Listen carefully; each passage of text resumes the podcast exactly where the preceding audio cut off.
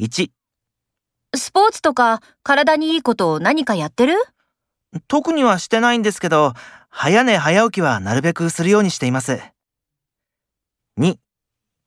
先輩、私今度新入社員の面倒を見ることになったんですけど、何をどうすればいいでしょうか？やっぱり社会人の先輩なんだから、物分かりがいいだけじゃなくて、仕事の厳しさも教えられる人になるのがいいんじゃない？